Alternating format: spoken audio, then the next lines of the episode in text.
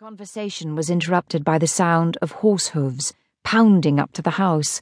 Dale sat up, alert. Lady Shey looked at him with concern that changed to dread. She knew who rode those horses. A moment later, there was a pounding at the door. Dale got up to answer it at Shey's nod. When the door opened, a man in a dark grey cloak pushed his way in. I am Captain Vose of the Enforcers, we have a report that a young woman here is afflicted. Lady Shey stood up. I, I'm a wielder, not afflicted, as you so call it. He took a step closer to her. You admit it?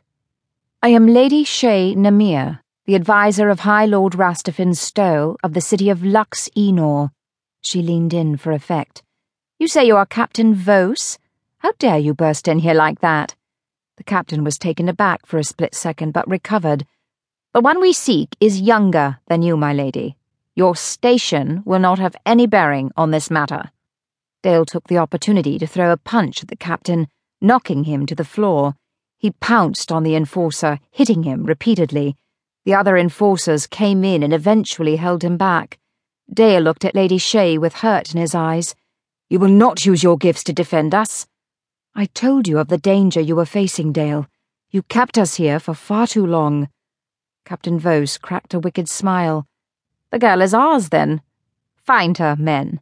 Shey stepped forward. Not so fast, Captain. Her father might be a fool, but I will still defend the girl. You see, I take care of our own, unlike you, who would see your own mother burn if she was, how did you put it, afflicted? Captain Vose laughed, and his men followed suit. You will defend these people against all of us? Five wielders against one wielder and an unarmed man. Lady Shey reached beneath her robes and produced two silver curved daggers. Aye, that's right.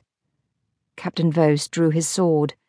Lady Shey knew it was imbued against magic. All the enforcer weapons were to prevent them from being vulnerable.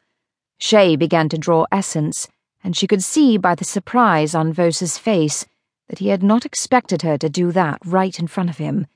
Kill him, Vose commanded. Shey released the essence into her daggers as she threw them at the two enforcers holding Dale. The daggers made several lightning quick attacks, piercing key points on both men. They fell clutching their necks where blood poured out of deadly wounds. The daggers returned to her hands and she threw them again at the other two enforcers who were trying to come through the door. She felt them trying to draw essence, but their ability to use magic was far beneath what it took to stop Shey's dagger attacks.